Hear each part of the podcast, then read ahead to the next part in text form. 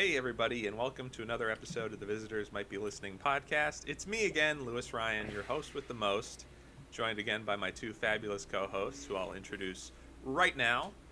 First off, I'll start in reverse alphabetical order with mm-hmm. Mr. Mike Levito. Mike, how are you doing today?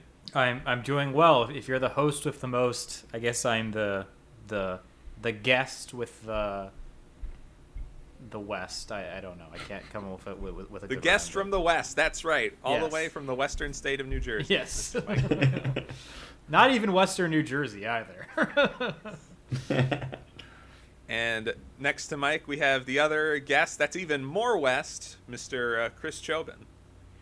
The other with the mother, indeed. Hello. Hey, Chris. Like like the energy you're bringing today. Coming in hot.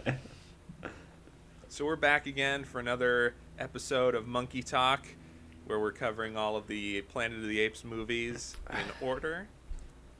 Uh, we're on the third movie today, Escape from the Planet of the Apes, which I'm very excited to talk about, as I'm sure you guys are as well.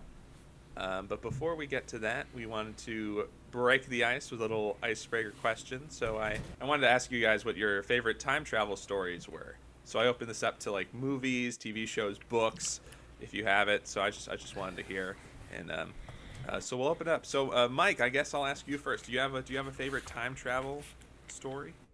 yeah, I so it's funny. The, the the first icebreaker question, right? That was uh, you know your favorite sci-fi movie, and I picked the very obvious answer of Star Wars. When we did Twilight episode, I picked what I thought was another like pretty obvious answer, which was uh, Nightmare on however many thousand feet. Um, and I'm gonna go very obvious again. I'm gonna say Back to the Future. um, Classic. primary I, and i was thinking about like why outside of it just being like a, a very good movie that a lot of people have seen and i know we actually kind of made fun of it on our last episode of fortress of ineptitude but um what i think works about it is a just the simplicity of the premise you don't have to think too hard there aren't too many like diverging timelines you have to keep track of um, Uh, a, a child is best friends with a disgraced nuclear scientist, Right, and that yeah. they go back in time. I mean, what else do you need? like I said, very simple, very relatable. Um, but but the relatable part is that it's like, if I had a time machine, what would I want to do? I guess I would want to see Babe Ruth play baseball. I guess I would want to see Elvis perform. But I do all. But like the thing is, I think we all kind of want to know what our parents were like when they were younger, and that is what uh, Marty McFly gets to do in that movie with some very bizarre, sometimes disturbing results. but he does it anyway, and uh, it's also it all and it also you know it's it is a movie about nostalgia and it's you know kind of like I think a sneakily political movie about nostalgia as well, right? It was made in the '80s. Uh, while Reagan was president, and we were in this kind of like, well, not us, we weren't alive yet, but the country was in this this period of sort of like nostalgia, looking back at the 1950s as a golden age, which people still do today, and then it was Mm. about kind of going back and and either seeing what, what it takes to live up to that ide- that ideal or not live up, live up to that ideal. So it used time and memory in a way, in a thematic way as well. Fair. That that all sounds very smart, Mike. I try. About a movie where a kid has sex with his mom. It, hey, they, they never actually, you know, it never actually happens. Yeah, it was cut It's just- out. Um, so Chris, Chris, what what is, what's your favorite time travel story? Is this is a hard one? Uh, I I think it'd probably either have to be uh, Primer or About Time.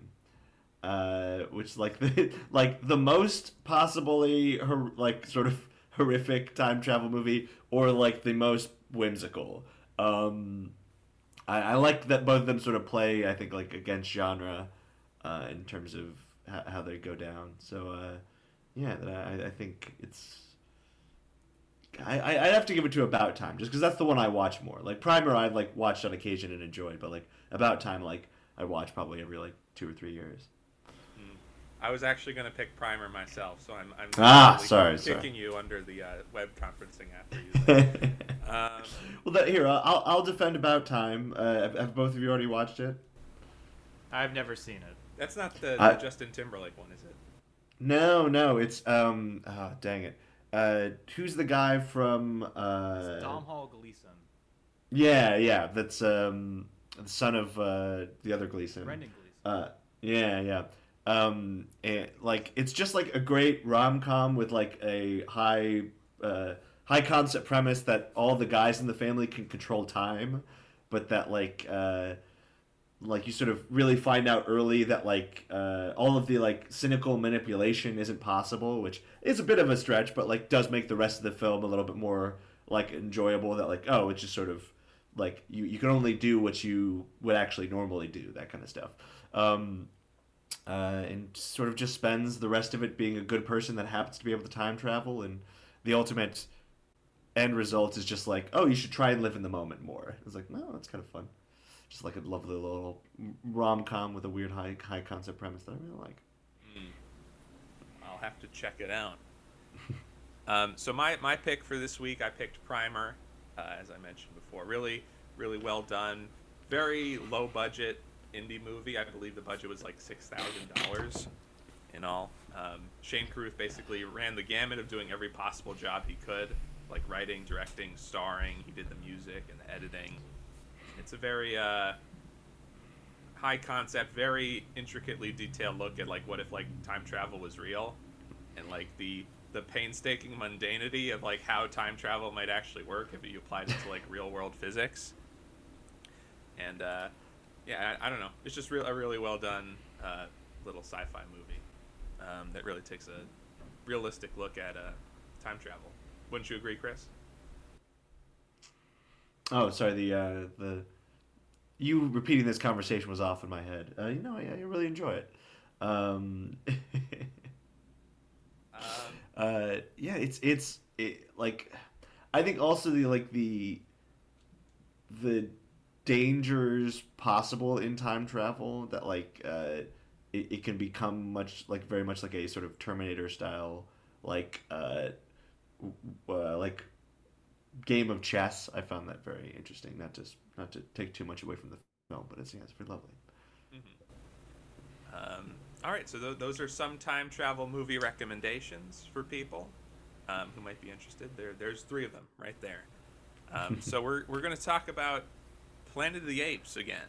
Escape from the Planet of the Apes, the 1971 sequel to Beneath the Planet of the Apes, which came out the previous year.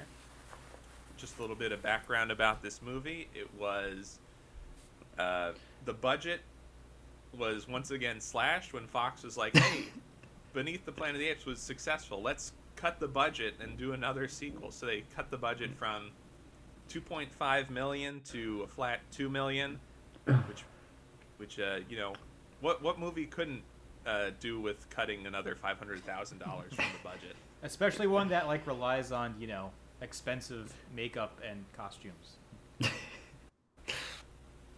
And uh, Paul Dehn was given the task of writing the script to the sequel again, even though the last movie ended with the entire planet being blown up. Exploding. And so there's kind of a mad scramble of like, what are we to do? How is this to work? Please, somebody help me. But eventually he managed to come up with a concept that uh, I think worked pretty well given the constraints of the budget and the narrative needs of the story. So I guess we'll get right into it. Mike, how does this film start off? And by which I mean, like, what, what happens in the first couple of minutes? Oh, you, you don't want me to describe the entire movie? Yes, in- please in- avoid recapping the whole plot Yes. of this movie. Well, I've never done that before on a different podcast, so.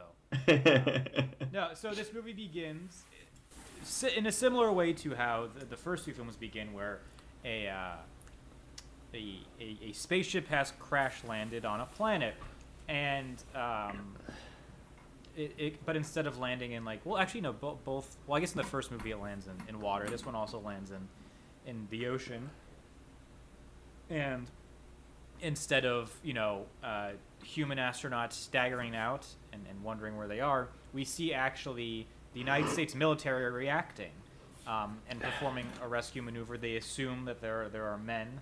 They specifically say gentlemen um, in this in the in this ship, and then they bring it ashore. These people in you know spacesuits come out and they say, "Gentlemen, welcome to the United States," or something to that effect. and uh, the gentlemen take off their helmets, and it turns out they aren't gentlemen at all. They are a trio of apes uh, Cornelius, Zira, and Dr. Milo, to be more specific. And I, I loved the. Uh, I, I loved how that started. I, I loved the, you know, the, the shocked reactions, and I loved how it showed Roddy McDowall and Kim Hunter's names next to their faces. I thought that was cool. Yeah, it was a, a good way Bringing to back get, the old gang. yeah, it was a good good way to bring them back on screen. And I like the music that they play over the titles, where it's like it's like jazzy but like intriguing as well. Like, how is this happening? The, the soundtrack to this whole film was definitely interesting. Like any any time it was getting a little boring, they were just like, "Hey, let's funk it up a little bit." Like just blah, blah, blah, blah. And so Some okay. very funky bass lines, lots of xylophone, too. yes. Um, very much an early 70s, a very, a very early 70s soundtrack. So um, yeah, we're we're introduced, and now we're focusing on uh, our human or not human. We're focusing on these ape characters instead of humans for the majority of the film. So we've got Cornelius and Doctor Zira, really, who have taken the, the lead roles from uh, Charlton Heston and James Franciscus. Um, so uh, what did you guys think of like shifting from the human characters back to uh, Cornelius and Zira? I, I thought it was a pretty clever inversion of the initial premise, right? That, you know, I, I mean, we don't have to repeat it again, but, you know, men crash landing on a planet of the apes. Instead, you have apes crash landing on a planet of man. Um, I thought that was interesting. I, uh, you know, I, I do think it is very impressive the way that Kim Hunter and Roddy McDowall are able to emote through their makeup and costumes. Um, and I thought, you know, it was it was pretty compelling. Um, their relationship and- their their attempts to navigate through this this strange world, I found pretty interesting. And I think Roddy McDowall actually gives like a very good, actually very funny performance. uh, to to focus uh, on the the two doctors because like I mean they were kind of the besides uh, uh, our, our titular spaceman and uh, our our orangutan overlord they were sort of the core of the film and it sort of have been so so for like basically both of the films so to have one focus more on them I think it makes a lot of sense. Yeah, so um, they've basically been captured by the United States government, and we sort of learn via Dr. Milo that he managed to capture Taylor's spacecraft and convert it into a working spaceship again, and it's managed to travel backwards through time, 2,000 years. I don't think they really, like, justified And, and that that happened that happened off screen entirely during the previous film. Even though I'm pretty sure we see don't we see them as a part of the final battle in the last movie? No, I don't think they're they're not in the final battle, so Okay. um, you can justify it. They're honestly like in the last movie. I think more as like cameos than and they don't really do much because they they protest the war and then the war happens and they're obviously not involved in the war. Um, so yeah, Doctor Milo's there. He's basically like, yeah, I built the ship again, and we managed to travel two thousand years and avoid the the planet being blown up, which we saw out the side of our window. It's it's so good we met you, character that we have that we have had no previous interaction with. Yeah, were you guys like um, expecting big things out of uh, Dr. Milo? Were you like, who's this character now? Who's this third guy? What's going on? I was kind of confused because at some point, you know, these apes do all kind of look alike, um, as perhaps uncouth as that might be to say. But um, I, uh, I was just, I was just, I was like, I was trying to figure out more so if we had seen this character before. Um, evidently, we did not, and uh, I don't know that I don't know what I was expecting. I was expecting Zira and uh, Cornelius to be the focus, and uh, that's what ended up happening because Milo doesn't last very long. did not did not expect him to be taken out by a gorilla chokehold. Very realistic looking gorilla too. Oh Jesus! I, I, I, I- I appreciate they get around that. I was like, oh, you do look sick. Yeah, it looks like one of those gorillas that'd be like in a Three Stooges short, where it like picks up a machine gun and draws like an outline of bullets around Curly. doesn't doesn't look very realistic. Um, yeah, so they they um, they're brought to the zoo, funnily enough, and um, we meet sort of two veterinary scientist characters.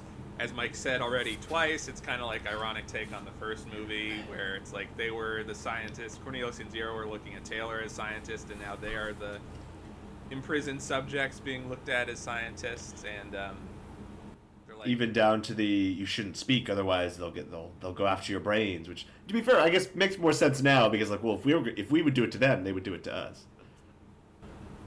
Yeah, um, it is. It is sort of like taking premise, the first movie, and sort of flipping it with between humans and apes. But I think what works a lot better, not, not better, but it works as opposed to just doing it like hundred percent exactly like the first movie. The movie Mhm. like speeds along really quickly, just like getting to it. Where it's, this all happens in like the first ten minutes.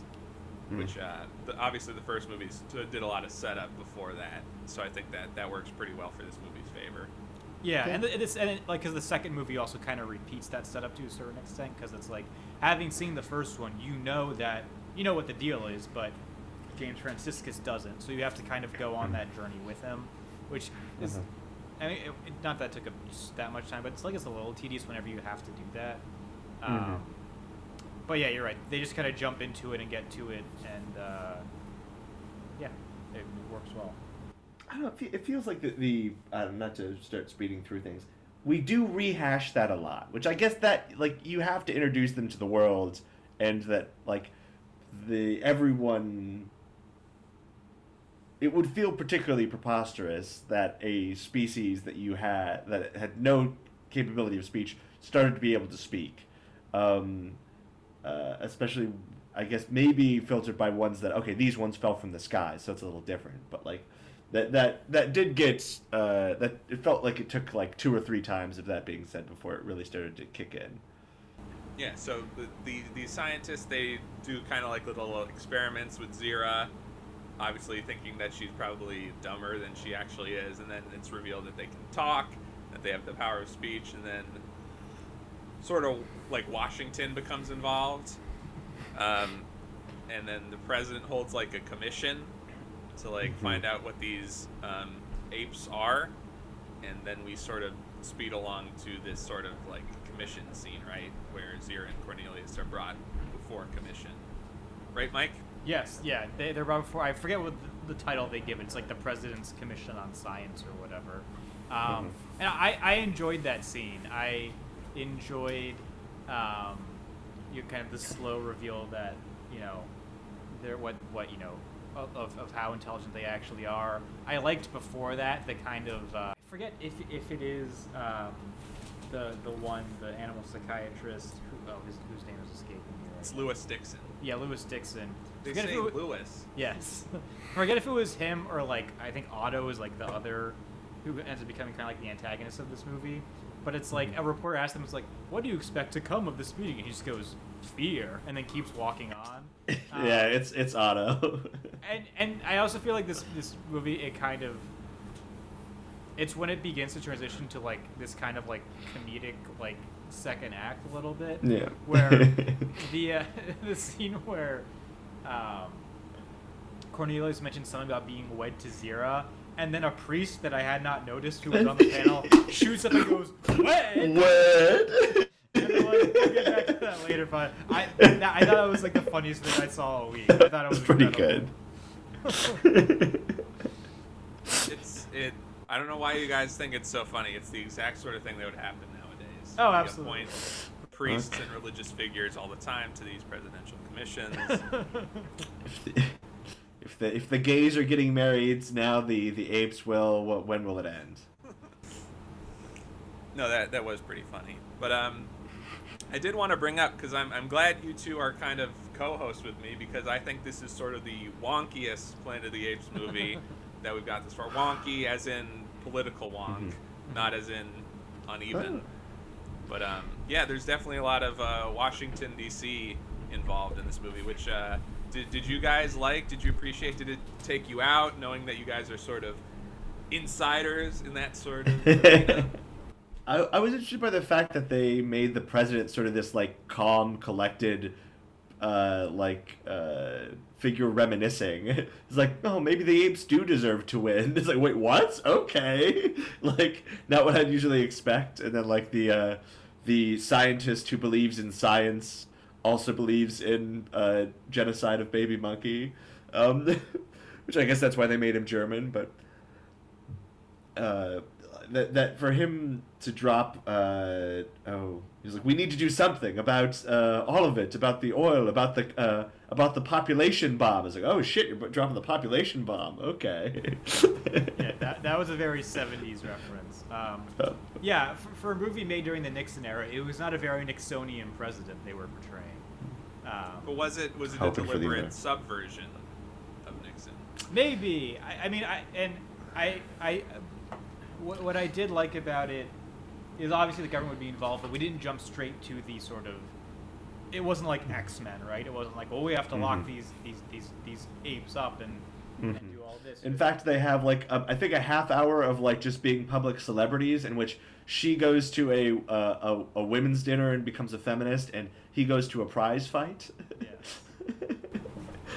and then they say, "What do you think?" And he goes, "Beastly," and it's very funny. oh. Uh, but no, I, I, I, I enjoy that whole angle of it. I enjoyed like this kind of like loosey goosey president they had, and I also liked, you know, um, this is skipping ahead a little. I think it's skipping ahead, but um, when it's like you know we found out that. 2,000 years in the future or whatever, you know, we're all gonna, we're, we'll, we'll all be dominated by these apes and all this. Mm. And the president just goes, Well, I don't think we'll be in office by then. This is something we can talk about after the election. Right. Yeah. yeah. Which was funny because it was like you know that that's that's that's a big trope in movies like this, but um, I the way he was just like yeah like what do you it's thousands of years in the future dude like what do you want me to do about it? I thought. It was pretty good. and then to turn to him and be like, uh, well, okay, so these might these these apes might be the cause of that. Also, they might just be apes. Like like it's like no, we can't be sure. It's like, but wait, are you gonna murder uh, to, to to to go straight to the okay, sure, we'd like to murder Hitler, but would you murder baby Hitler? Like, and I, I am curious, is that where this trope came from, or is that just sort of a ubiquitous line of thought? Like, You're you saying, did this movie invent the idea of killing baby Hitler? Like how how fresh was that in people's minds? Like, I don't know. I'm curious. I I assume that that hypothetical had existed already. Um, yeah, maybe even Hitler's parents had thought of it. Uh, w- w- would you guys say uh, like this is kind of if this scenario happened like in the real world today? Like imagine like two beings from the future came down 2,000 years. Do you think this Hmm. is like a, the way like that the government slash the president they would respond realistically, like the way this film sort of portrays? Or do you think it would be different? I think. I, I feel like they'd be like immediately quarantined, right? Yeah. Um, because I feel It'd be like way less chill. It'd be way more arrival, way less. Hey, let's show them around town. I and I think there'd be like, you, you like you mentioned religion. There'd be a whole like religious reckoning because you know the implication that there there's life, not just like you know microbes or whatever beyond Earth, but like intelligent life. Well, granted, they're from the future, but um, it, it would it would. It, it would cause a much big it, like they would not become instant celebrity. well, they would definitely become instant celebrities, but I think it'd be much more like modern day celebrity rather than just like chill '70s celebrity, which is just like, oh, like they can they can go and be about on the town and be like, no, they people would like them to be murdered, like. Yeah, exactly. That that like that, that- and that would probably be I don't know. It's more interesting. I don't know. Like the the idea that like one scientist has enough clout to be like we should murder these people when like the people in power don't want it. But I, I guess that's when he is then able to turn around and get her to admit using uh, grape juice plus that uh, she's committed atrocities against human beings. But I like I like the way this sort of film portrays like just because like the budget's so low and like compared to movies today, like the budgets are so high. I like sort of like the mundanity and like stripped down nature of this, where it's like it's like these two apes, they're just there, and then like the press is there, The- and it's like no, no one's really You like give that 'em- concerned about anything. you give them some fancy clothes that like th- and all the conversations rather than happening like around or in some set pieces really are just like in a hallway. It's like oh that's where the conversations would be happening. Like, like it's- and then eventually they're just taken to a cia base and it's just a different type of military base. It's like yeah that's about right. I, I do think it's interesting the way like you have those two sort of like scenes. Like you have like the commission scene at the beginning, then you have like the interrogation scene later, and it's like because the first scene like they have the press and the media, and they're able to like Mhm. use like humor to sort of like win over the crowd. Um, that's I think that's like that's saying something about like the power of like the free media, and you know having the public eye on sort of things versus being done entirely in secret. In sort of this Interesting, interesting. scenario. Yeah, I, I, It's- I would agree. It's very much like a comic book type plot. It felt like to me, right? Like I could see Yeah. this in like as like like a Marvel or DC series, you know, just aliens, not aliens, but you know, these anomalies come to Earth and then are become celebrities. It's you know, our, Uh, our appreciate it for that. fixations of the world and sort of then become like a, a focal point of it Yeah, so because they are able to use humor during the commission, they are sort of embraced like celebrities, as we said, in sort of like the middle act of the movie is just sort of like even more of a an inverse of like the first movie where it's like these apes in like human society, and uh, Paul Dehn actually pulled like a lot of this kind of satire and like sense of humor from the original Pierre Boulle novel where the apes apes live in a world much like like the real world. It's not as like alien and abstract as it is in the first movie, where it's like rocks and stuff. It's much more like they live in cities and wear clothes, and like uh, like uh, like they do during this part of the movie. So um, I I actually I really like this part of the movie. It's going for like a different tone. It's going more for like humor and like being a comedy film. But I actually like really like this movie, and I was like thinking about like like, what if the movie was like just this? If it was just like them living their lives, you know, if it was like more like an indie drama or something of just like living celebrity lives. Um, uh, what did what did you they guys think? they're, they're like their their marriage torn asunder by like the now threats of uh like celebrity and like he Yeah. starts cheating on her and like something like that. I mean, like I, I imagine like these sorts of like rom com dramas. Like there's always a scene where like one of them like talks to the other in a bathtub or something, and that that does happen Yeah. in this movie. It was, it was funny because I, I was wondering like when this part started, I was like, do these people bathe? Like not people. Do these apes bathe? Like do they smell? Like and then and then they, and then she's in the bath and it's revealed that apparently this is the first time either of them has used a bat. I, I agree with you, Lewis. I found this. In, I don't know if the strongest is the right word, but I enjoyed this part, and I enjoyed the kind of lower intensity drama of what do we do with these apes what is the implication like how do we reckon with this idea um, and stuff like that when it became a little bit more of like a generic sci-fi action thing which we'll talk about later it lost me a little bit just because like i've seen this before you know Mhm. um, but but I, I i yeah but the idea of like just these otherworldly even though they are from earth beings existing in mo- in what was, then a modern society i agree i think that's an interesting plot I it lost me for a little bit. I think like the ideas were cool, but the uh, it did feel a little meandering. That like I, I think if if either of them had had a goal, they they seem to at at know too much about uh, human society to be in, genuinely like interested,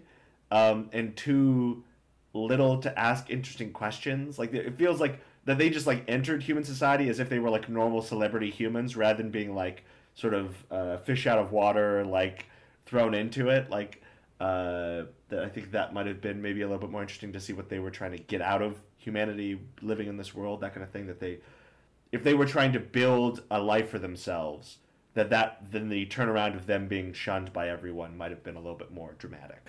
Uh, fair point, Chris. Fair point. Like like we were saying, it might it would have been a completely different mo- movie if it focused more on just them being like celebrities and like dealing with the fallout of that. I, I wanted to ask you guys. It's like sort of a impromptu improv comedy situation. If you were making this Uh-huh. movie today and Zira and Cornelius become like celebrities, what what would be some scenes that would be different. Like, be if you're making this movie in 2023. Like, for one, I could see them being on like um, Instagram influencers. Yeah. Like showing off the latest jewelry with like banana charms or whatnot. D- definitely one of them is handed a vape, uh, takes one puff, doesn't like it, but then is told that it's uh, uh, like yeah, like b- banana banana uh, pumpkin or whatever, and like to that he then takes a big old drag because she hates pumpkins or she hates bananas. Yeah. Um, what? Yeah, obviously, like social media, like Instagram, YouTube, something like that. Um, I- Cornelius reacts videos.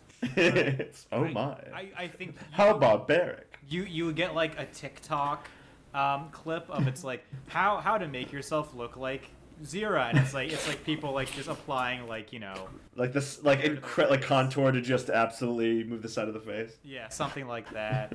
um, there would be some like they would do something in public and it would become like a meme, right? Um, and you and you'd see that like shared on Twitter or whatever. Um, you you would get like a like Tucker Carlson style talk show host, like being like, "What else is the government hiding from us?" Or like, or or something like it's like, "Should apes vote?" As- like, as- stuff uh, like that. Yeah, as- as- look, they're they are trying to turn us into apes. Like Right, it's, right. it's, we we need to remain human, okay? Mm-hmm. None of this banana bullshit. Cornelius on uh, Joe Rogan. Yeah. um, So like, so you're from the future. Oh wait, have you seen this video? Pull it up. Pull it up, Jamie. yeah, yeah, that was our spaceship. Yeah. Yeah. So I mean, like this, I, you can do so much. Like th- there's, the I think the like, we keep talking about how it's like this movie. It's like could have been so much more, but uh, obviously the budget was slashed to make this. And I, I think this film is pretty good on its own. But it's like you could. It could be like its own series, like sequels, like Cornelius runs for office, blah blah blah. they, they star in movies. Like they could have done anything. But uh, I did I did want to kind of shift gears a bit and talk about what Mike already mentioned. Our antagonist character, um, played by German actor Eric Braeden. He plays Dr. Otto Hasslein in this movie, who who was oddly name dropped in the uh, first movie by uh, Taylor right at the beginning. He mentions like the Hasslein curve when talking about like the time dilation effect. So it's like he's presumably responsible for callback. like, inventing that technology. Yes, I agree. So what, what do we think about this character, Doctor Doctor Hasslein? I, I think it makes sense, and I think it makes sense too if you look at the. You, you mentioned the population bomb, Chris, and, and for Mhm. listeners who, who might not be familiar, like the population bomb was this book that was written by I don't forget the name of the author, but it was this book where that basically argued that we were going to reach a point, not in like hundred years, but in like I think it was like thirty to forty years, where the human population grow would, would grow so vast that we would be unable to feed everybody and support everybody. Um, and these kinds of like panics were kind of in vogue in the early 70s. It was the beginning of the environmental movement, which obviously was not a panic, was based on you know actual fears. But you had th- there was this kind of idea of it was in some ways like the height of this is going to make me sound kind of right wing, but it was kind of like the height of like the like liberal managerial technocratic mindset in a way. Um, Especially in the United States. yeah, yeah. And so I enjoyed him as the like he's he's a bureaucrat, but he's not. I feel like if you were making this movie today, right, and even if you were making this movie like 20 years ago, like he, he, he his thing would be like these people are like a threat to our way of life and Mhm. our security, right? It'd be a kind of more like war on terror approach to it. Whereas Mhm. I feel like having Otto be having it more of like I said, this technocratic kind of like quasi environmental view on it. This this kind of like paranoid, like futurist thing was pretty effective, and and, and he, he's like effective as like a sinister, you know. I think it's kind of cheating to, to, to pick like a like a, a German scientist to be your bad guy a little bit, but I think he's effective. It, they, for for it being like if you told me, oh, uh, a German scientist with a revolver is the core bad guy in this movie, I'd be like, oh, it's gonna be like an over the top character who's at its core deeply evil. When in fact he's like, oh no, like I, it, he's just a person who thought this through found a a probably true fact which the rest of the movie sort of entails is true that like if we let them exist they will destroy our future.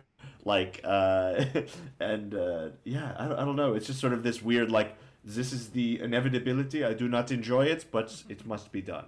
Yeah, I, I was watching some behind the scenes material about this movie, and I, I was looking for like some mention of I, I guess it's just on my brain because Mike and I covered this recently, but like Dr. Werner von Braun, Mm. Someone you who leapt to my mind, but obvi- I didn't couldn't find anything like making that connection. But uh, it might might be a reference to him because he was also like a German accented scientist, obviously involved with the space program. Um, and I remember when I watched this the first time, it, it is like obvious, like oh, this guy is like German accented figure, and you know obviously that's like movie code. That's like when you cast European people as like Romans in certain movies, and like those period pieces, and the Americans would be like the heroes, and it, so it is like movie code of like oh, this guy is a bad guy. But like watching it again, like I feel like his accent's very like subtle. Yeah. Like it's not like it's obviously not cartoonish, Mhm. but they never like make mention of the fact like that he has an accent. No one says like he's German. I feel like Eric Braeden is trying to like play it as like he's just an American, but obviously he himself is a German actor. And I know Well, and well, they get they do give him a ger- like a quite German name as well. true, that is true. But I agree. But it, it's definitely more like a oh god, what's the the space guy? Sorry, my apologies. Ver, Werner von Braun. Like everyone knows he was German, but like by that, especially that point in the seventies, like he's lived in America for so long and has become basically like a star of the American space program that he's as American as the rest of the uh, the apple pie we stole from the Nazis. Oh, and uh, the actor Eric Braeden, he said he is a German actor, and he like at, at at a certain point before this movie, he had like refused to like play like these evil German roles, which were kind of Mhm. common in movies because he felt like he was kind of perpetuating a stereotype. And it's like when he did this movie, he he ended up not liking it so much because it is kind of like he is playing just an evil German again. Although I do think there is a certain degree of nuance and sort of like allegory employed, it, Mhm. it kind of does rely on he is German, so therefore he will be evil. Uh, Yeah, I, I I feel don't- I feel like th- this Yeah. is only thirty years removed from the U.S. entering World War One. I. I feel like it's pretty World War Two. World War Two. Excuse me. I, I feel like it's it's pretty clear what they're trying to do. But the, then they give him that really nuanced scene with the president. Like it's not like he's filled with hate. Like he's just like, we must. This is an inevitability. Like it's. I, I, agree. Maybe that I'm I'm too much a an empathy uh, empathetic person to the sort of liberal technocrat. But like it's. uh yeah, it, it, and like even at the end when he when he's not to spoil too much, but everyone's probably watched the movie. Um, like he, he doesn't seem to revel in doing the shooting. He's just sort of it is done. Yeah, and I, I think that's that's part of what I do think is actually effective about this movie. Even though, again, like he, I think it's very clear what they're trying to do by making him German is that, you know, Mhm. I feel like if to make like a good villain, unless it's like the Joker and the, his whole point is that like he has no point. Like Mhm. y- you should have them like make a compelling argument for their actions, right? True. And and they give him the opportunity to do that. And it, you know, it is like a legitimate like question. It's like what would like if you knew that like you know we were going to be replaced by another species and that they and they started you know reproducing on Earth, like what would you do? Like in an animal like you know without sort of like human sapiens would Mhm. try to kill that thing. It would try to kill the invader. But now that we Mhm. have, you know, ethics and philosophy and morality and all of that, what would we do? Would we- would we return back to our uh, hatred of the? Uh, oh, dang it! What's the? What's it where uh, robots get look almost too human and then sort of get into The the? uncanny valley. Yeah, yeah. The, the the I think the theory is the existence of the uncanny valley is exactly that. Is sort of uh, oh well, the, all of these different uh, types of uh, humanoids that uh, were not exactly uh, Homo sapien uh, all vanish from the earth uh, relatively quickly after we sort of exist, and we wonder why. Yeah, um, I, I agree. I think that scene between the president and Dr. Hasslein is uh, done very well. It's probably like this is like the smartest way you could do this sort of like character, like quote unquote the evil German character, without it being like a stereotype or it. Because it is like he has a very interesting, compelling motivation, and sort of like his ultimate fate is kind of like a tragedy in a way, because he ends up it's, it's sort of like a self fulfilling prophecy of like what he does. And uh, so I guess now we'll shift gears to like the last last act of the movie. To uh, so it turns out that Zira is pregnant. Bum bum bum. Mom. and that causes a whole discussion of like, wait, these things can reproduce. And the Dr. Hasslein is like very concerned about like, well, we know, like 2,000 years from now, they said apes rule the world, and they try to keep it a secret that um the world ends up blowing up, but then that sort of uh, gets revealed. So then it becomes this whole discussion of like, should we kill the apes and this little baby to like preserve humanity's dominion and sort of avoid this possible future. So Dr. Hasslein is ultimately given the authority to like bring Zira and Cornelius to this place called Camp Eleven, where they sort of engage in like sort of a um, it's kind of like uh, Guantanamo Bay. What's the word I'm I'm looking for? Sort of like clandestine. Up like a black site. Yeah, yeah, it's kind of like that. Yeah, so Zira and Cornelius are brought to this place called Camp Eleven, where um, they are sort of interrogated again, and uh, like they try to use humor again to like diffuse the situation, but like these like government handlers, they're not like going to be diffused by humor. They're just going to keep at it, like shining a light right in their eyes, just to like figure out what's going on. Um, Which, to, to be fair to these CIA agents, which is something I hope I rarely say, um, is that she did let it slip during the original interview that she lobotomized humans. So, like, to have some more inquiry that direction, not a horrible thing.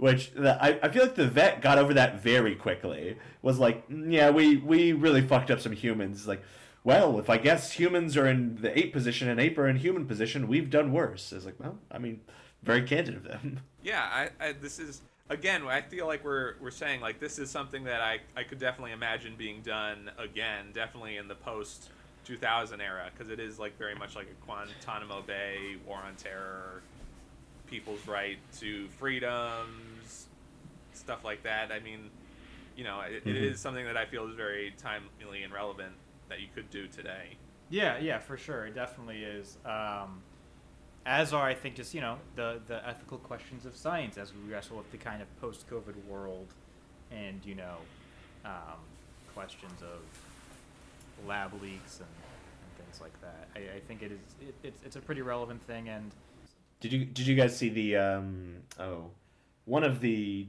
uh, U.S. government entities came out saying that like they're like they're they're they are lowly confident that it was like a lab leak. yeah, I think it was Like that. Um, I think it was the Department of Energy for some reason. But Yeah, that- that's, that's what that made- was it. That's what made me think of it. Was Yeah, yeah. Strange world. What did what did you guys make of the uh, sort of creation myth scene where Cornelius and Zira sort of give like give a sort of central mythology? This is sort of like akin to the Darth Plagueis scene in Star Wars Episode Three: Revenge of the Sith, where they outline this uh, f- possible future where there's a plague that kills off dogs and cats everywhere around the world, and as a result, apes are domesticated and they eventually- eventually become sort of like a, a sort of a slave race because they are more uh, they have more limb, more dexterity than apes, and that ends up causing sort of the beginning of the re- revolution, where there comes a day when there's one ape named Aldo, who, when given an order to do something, he's able to articulate no, and that sort of kicks off the powder keg of like apes eventually taking over against the humans. I thought it was pretty compelling. It was very funny because when they mentioned the bonfires of dogs, uh, my mother's dog, like actually like perked up and like, like all of a sudden like watching the movie. Um, it, it feels like it's missing the part of nuclear holocaust, unless I. uh, Yeah, it, it, it does feel like a little bit of a retcon, both in terms of that, oh, it wasn't actually humanity's downfall. It, humanity didn't destroy themselves. I guess it's still humanity destroyed themselves by being oppressive assholes, not by killing each other in, in nuclear war. And the other one being, um, uh, like when this was ex- when the origin was explained in the first two films, it did feel much more general, much more Jesus-like, rather than it being like, oh, this defined story of our oppression. Like I felt like that would have come up in the earlier movies more because it was the idea of humanity ruling over apes seemed so foreign to them in the first two movies when now it's supposed to be like oh well of course they used to rule over us and we like we uh like threw off our shackles like that that uh what's his face would have still been vilified in the first two movies but as an oppressor rather than as an oddity Right. It is, it is kind of very shaky given what we know from watching the first two movies. I feel like this film gets around it, not in like a, a in a great way, but just in a way by saying that it was like secret scrolls that I presume Right. Might have shown them between like the first and the second movie. Um, so obviously, obviously, it's not like the apes know it, but obviously the apes are very religious and they have like these secret scrolls. So it kind of makes sense to have like they have this Aldo figure that I guess it's quasi debatable how much ape society is built around knowing him and what he did. But it's, Uh, it's it's at least knowing the idea of him, and that's why he's the the giant ape creature. And to be fair, that that actually makes more sense now that you say it. That um uh, that those were sort of more the secret scrolls because I know they mentioned it, but and so maybe I should have taken everything we didn't hear as just secret scroll talk, and that that would make Doctor Zaius make more sense that he was so world weary and like, well, uh, let the human go over there, like uh, we can't mess with them, as they will not only destroy us but perhaps could oppress us. And then that that sort of drives us into the ending where Dr. Dixon and his assistant Natalie Trundy is the actress who also played one of the female telepaths in the last movie. Uh, they they help Zira and Cornelius escape with their little baby, who's been born, who they name Milo, and they able are able to sequester away for a day or two at this uh, circus with uh, Ricardo Montalban as Armando. As the the chillest circus owner ever of just like oh yes of course bring your apes here it's under jesus Christ light Yeah, I, I'm very curious. Like, I actually like skimmed like the history of the circus after I watched this movie because I like. I'm not sure how many traveling circuses like the one depicted in this film existed in 1973. um, it was definitely their their their last gasps it, that that it that felt like the sort of most. Uh, sweaty it felt like they were yeah they were a little out of ideas at that point.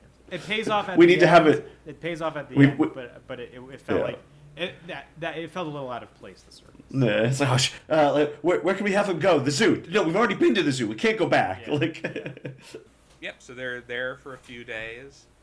Um, and then Dr. Hasslein manages to take matters into his own hands and they corner he corners Zira and Cornelius on like a, a like an abandoned boat at on the docks. And uh, there's there's kind of a climactic final scene. Mike, do you want to kind of describe it? Yeah, it actually reminded me a little bit of like the climax to Dirty Harry when they're in kind of like um, I feel like they're in like a junkyard if I remember correctly. Um, then jump out a dock Yeah. Um, but basically, he, he he he has a gun. Well, it's it's it's before all that when because because Lewis like tells them you know he, he gives them the place and he actually gives them a gun and they're gonna kill themselves because they don't want to be experimented on. Um, but basically, yeah, they're hiding on this abandoned ship. Um, Otto kind of comes upon them and which I love. I love the scene of him. He's like just absolutely like ripping in his like 1970s like car, just like tearing up these dirt roads. And when he opens up the trunk, he then opens up his briefcase, and it's a magazine, a like uh, a Magnum revolver, and uh, a pair of binoculars. and I was just like, oh, he's getting straight to the point. Yeah. And basically, we, we, we have this game of cat and mouse between um, Otto and Cor- Cornelius and Zira.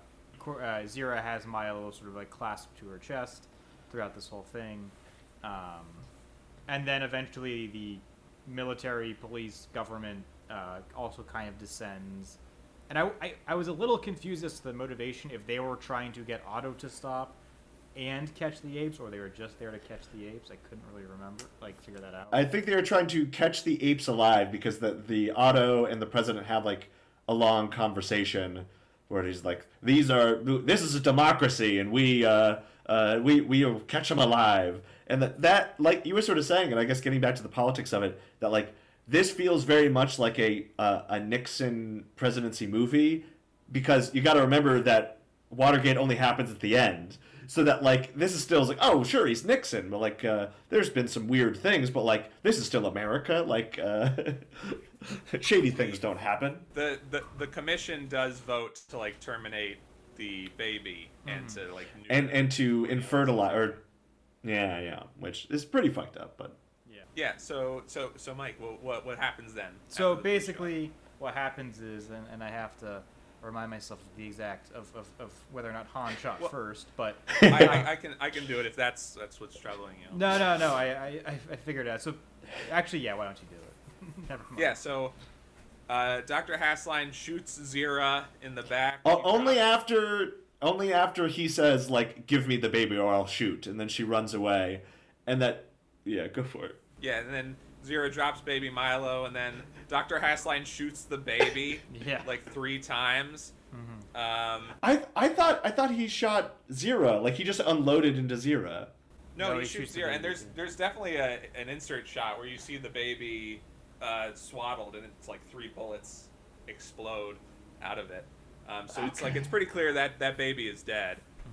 Mm-hmm. Um, and then Cornelius like uh, assassinates Dr. Hasslein from up on the crow's nest, and then um, one of the military police, not un- not under orders, but they just uh, instinctively they just shoot Cornelius, and he falls down dead.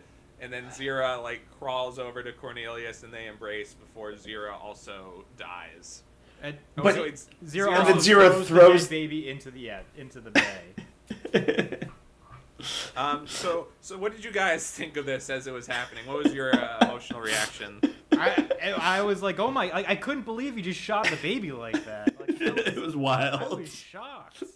Um, just it like absolutely unloaded into the baby and then into her and then dies immediately like like, like you were shocked. You were like, were you like, I didn't expect the movie to be, end like this, or you know? Yeah, yeah, I, I did. I mean, like, I guess I, I don't know that I had a good idea of how it would end. In, in some ways, it doesn't surprise me. It does feel like you know, they kind of end both both the first two movies end with these kind of like the first movie ends with like this big shock, and I guess it's not really a shock entirely in the second movie, but it mm-hmm. ends with this big you know kind of dire event. And I guess it does make sense thematically that that it would end this way.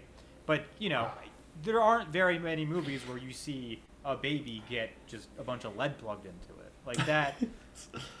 that that to me was you know I I, I thought there was Uh, going to be some kind of way, and it this does kind of like I thought there was I was not I guess super shocked that Zira and Cornelius died. I didn't Mhm. think the baby like I said would just get shot. See, I, I I had a suspicion as soon as they introduced uh, Chekhov's uh, chimp baby that uh, the other uh, that the reason why the uh, our titular uh, veteran psychiatrist knew the uh, owner of the uh, carnival, uh, Armando? the circus, uh, was because he had delivered that baby like last year or whatever. Um, and so once you have two adorable chimp babies, like, well, there's going to be a swap of these babies, right? Especially, uh, and so that is revealed at the end that uh, it is in fact uh, Zira and there's babies, which is the baby and the chimp in the circus, uh, and the the prophecy continues. Right, right, right. But I, I just did want to say about like the the shootout scene that again I like how it's very like stripped down, and that the way this movie, like like considering how like action movies are, I just like the fact that Mhm. it's like people with guns. Like if they shoot you, you will die. Yeah. There's no yeah, like totally. there's no like fun about like shooting guns or whatever. It's like bam, one in the back, you you are dead or dying, and then it's it's just like It- it's kind of shocking. And not much music as well. It is just like bam, bam, bam, bam, bam, bam, bam. Like it is no, like maybe one no, like. But like I, I want to know what like kids' reactions were when their parents took them to see this movie. Because like it is kind of like Yeah. like a, like Cornelius like assassinates Dr. Hasslein. It's like that, that sort of thing. It's kind of like a stripped down JFK, the Day of the Jackal kind of thing. this ending. Yeah. yeah. Um, But yeah, then then after this the shocking ending, uh, where you think it's it's oh no baby Milo. Turns out it was a baby chimp that Zira had secretly switched with the uh, other baby at Armando's circus. Which, which, don't worry, it wasn't the adorable smart uh, chimp baby. It was the adorable dumb chimp baby that you saw brutally murdered several minutes ago. yeah, yeah, that yeah, it was like the the living mother is the one who lost a child. The the, the dead ones is still alive. Um, yeah, that's a little weird. I mean, like as soon as they cut back to the circus, I was like, oh, I figured out what's going on here. Mm-hmm. Um, I mean, it's clever, you know. I was like, hey, say what you will about this movie, and I thought it was pretty good, but they, they know how to end it. There you go. And the and the the idea that like I appreciate that she was smart enough to realize like okay, if we get uh, if we escape and get back, I can just swap swap him right back out. If not, my son will live. I was like, no, that's pretty smart. They, they did what they had to do to ensure their baby would survive. Though it, it definitely feels a lot like uh, the Last of Us that the the podcast they keep listening to is sort of the uh, about the series all about being the like the power of love, but not in like a pure way. Like the power of love is like sort of a force of nature, and sort of like oh you someone will do horrific shit like letting someone else's baby die to make sure my baby doesn't die. I mean, I guess uh, Zira is pretty. Her actions are kind of questionable. I guess when you break it down. I it's it's it's not even that I question them. Like if I was in that circumstances and it was, does my baby die or does your baby die? Fuck it, my baby lives. Like I understand it, but it is still the murder of a child by like by proxy, Yeah. She's not um, murdering it though. putting it in danger. It's very uh, it, it's very Moses esque, right? You know, he, Uh, fair, fair. Moses in the bushes. yeah. Yeah, so that that is the movie. Um, Escape from the Planet of the Apes. What did what did you guys think of it overall? I thought it was pretty good. You know, I, I think its lower budget does show a little bit. I do think the ape suits are, are starting to look a little beat up. I, I'm curious how much maintenance they, they actually did on them. Um, and like I said, I did actually find the end like. And granted, I watched this movie a little late at night, so I was getting tired towards the end. So that probably colored my attitude too. But like, I, I think this is like a very watchable, perfectly interesting movie. I much more so than than Beneath the Planet of the Apes. at least at least there was like a followed through thread rather than just like let's introduce some aliens like um, even though I, I did have a lot of fun with at least the beginning part of that uh, yeah the lewis your idea that maybe that this is sort of like, like a, a greek oracle sort of prophecy that like uh, it's it's only because they tried to murder the apes that uh, the apes rebelled like that that like this the cycle begins anew uh, i thought that that makes this movie a lot more interesting i like Yeah, it's interesting because like these are like these movies are like science fiction, but they do play a lot with like religion and like prophecy and faith, kind of, and like they have their Mhm. own lore, like mythology and stuff in it. So it's like a whole mix of things. It ends up feels like it shouldn't mesh together, but it all it all kind of does. Like Milo with Saint Saint Francis of Assisi. I like when Zira is like, "Who's that?" and Marano's like, "Well, he's dead now." Yeah. he, he was the saint. Um, yeah, no, I, I really enjoyed this film. Breath of fresh air after Beneath the Planet of the Apes. I, to me, I I feel like I can place this movie on equal footing with the first one, in my opinion. I think it's a really good uh, time travel story. It, it, you know, has a lot to say about our then modern day society and stuff, and what would happen if what would happen if this happened. You know, if this scenario happened, how would people react and that mm-hmm. sort of thing. Mm-hmm. And I like the stripped down nature of it, sort of where it feels very mundane and therefore kind of realistic. So yeah, I like it. Is there anything else you guys wanted to say? I wanted to ask you, Chris, since you were harping on the role Nova played in the last two movies. I was going to Mhm. ask you as sort of the feminist by default. um, uh, if, if you had anything to say about the roles of women in this movie.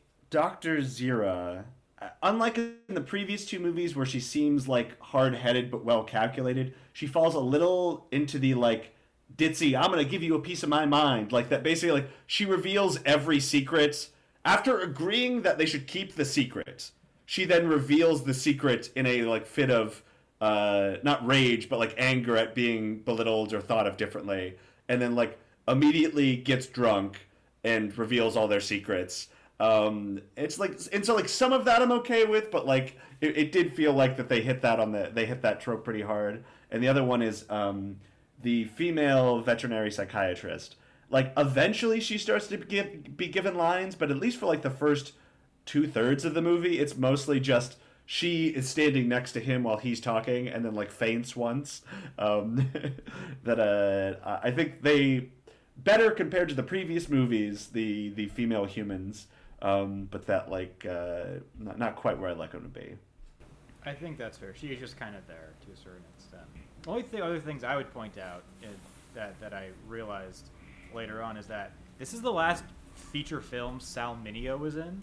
He plays Dr. Huh. Milo. Sal Mineo, of course, uh, famous for his role probably in Rebel Without a Cause, and then also in Exodus. He was nominated for an Academy Award for both roles. You know, kind of like an up and coming star at one point who who met an, an untimely end. And then uh, also, Car- like I, I, you don't usually see this, but on Wikipedia they actually list the people like who played on the the score, and uh, Carol Kaye, who was like a very famous bass uh, session player. She played with the Wrecking Crew, who were very famous uh, session band. She played bass, the very prominent, very funky bass, on the score. It's pretty cool to see. Damn. Yeah, I did want to mention in addition to Sal Mineo, he Dr. Milo was supposed to have kind of a bit more of a role in this movie, but Sal Mineo was like terrified of wearing the makeup. I guess he was feeling like claustrophobic, so they ended up killing him off uh, Hmm. really quickly. Yeah. That makes way more sense. Like, uh, yeah. Uh, yep. So I, I guess that's it, right, guys? I think so. All right. So um, I, I, I assume you guys are feeling a lot more uh, positively about visiting the next movie than you were last time when we wrapped up Beneath the Planet of the Apes. Yeah, I'm Uh, interested. I'm interested to see where it goes because I have no idea where it could possibly go.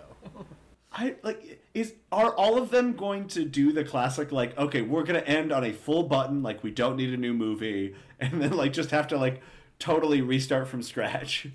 This one was written. Paul Dehn was like, "No way am I doing another, having to write a sequel to like Beneath the Planet of the Apes. I'm writing this with the intention of there could be a sequel to this if need be." Gotcha. Um, Which I guess there is like there is a monkey that that will be the next step, but yeah.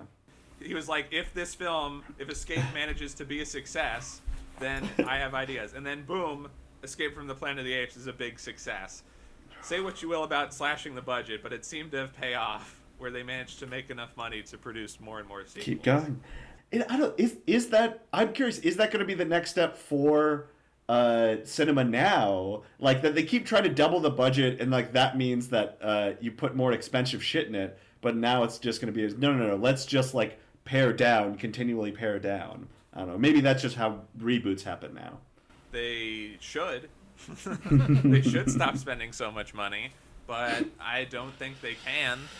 Eh, fair fair It's like we're in this scenario where it's like they spend so much money on CGI and don't like pay the CGI people, and now it's like let's not have any CGI at all, and then all those places just shut down.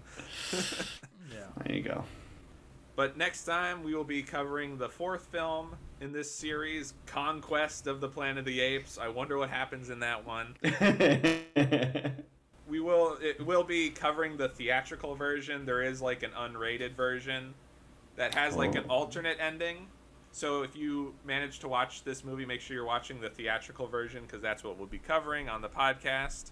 Yeah, so I, I'm excited to talk about it with you guys. So if you have any uh, emails, Mike, how can people email us? You can email us at contact at thepostwriter.com. Tell us what you think about this movie and about the other stuff on the website. Uh, you can, of course, find this podcast on thepostwriter.com and anywhere else you find your podcasts. And you can find me, Mike Levito, on Twitter at mlevito and letterboxd at amerimike. Uh-huh, yeah. Uh, Chris Chobin, uh, uh, writer for The Post Writer. Uh, check out my articles on uh, Magic Mike uh, and, and possibly new articles to come soon. Um, Have you seen Yeah, the new a- movie yet? I have that. I, I I have ideas though that they're still churning. And that'll be my next article probably. Either that or The Last of Us. Okay. Would Magic Mike survive long in The Last of Us? He's a fun guy. he, he does have a lot of good carpentry skills, but something tells me uh, the the fungus would call to him. Uh, so yeah, and I'm your host, Lewis Ryan. I also contribute to the Post Writer, so check me out on there. I have a Twitter and Letterboxd at the Lewis Ryan. So please check me out. Please send an email. We're dying to hear your thoughts. Literally dying. I've just been through a state of emergency here in my hometown of Hoboken where I was without water, and I was like, man, I wish I had some emails to distract me from the fact that I have no water where I live. Um, so please send us some emails. I, we, we would like to hear your thoughts. Uh, and that, that does it all for this week. So we'll be back again to discuss the next movie. So tune in then. See you next time, everybody.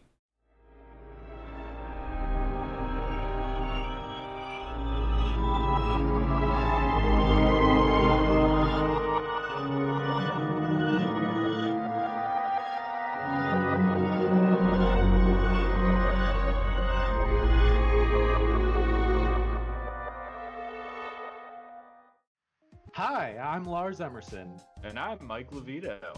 and we're the hosts of the Post Writers podcast, Watching Mates. It's our podcast in which we explore the trends in film under each post war presidency and reflect on how presidents and the zeitgeist of the era shaped the movies of their time. So be sure to check it out wherever podcasts are found or on thepostwriter.com.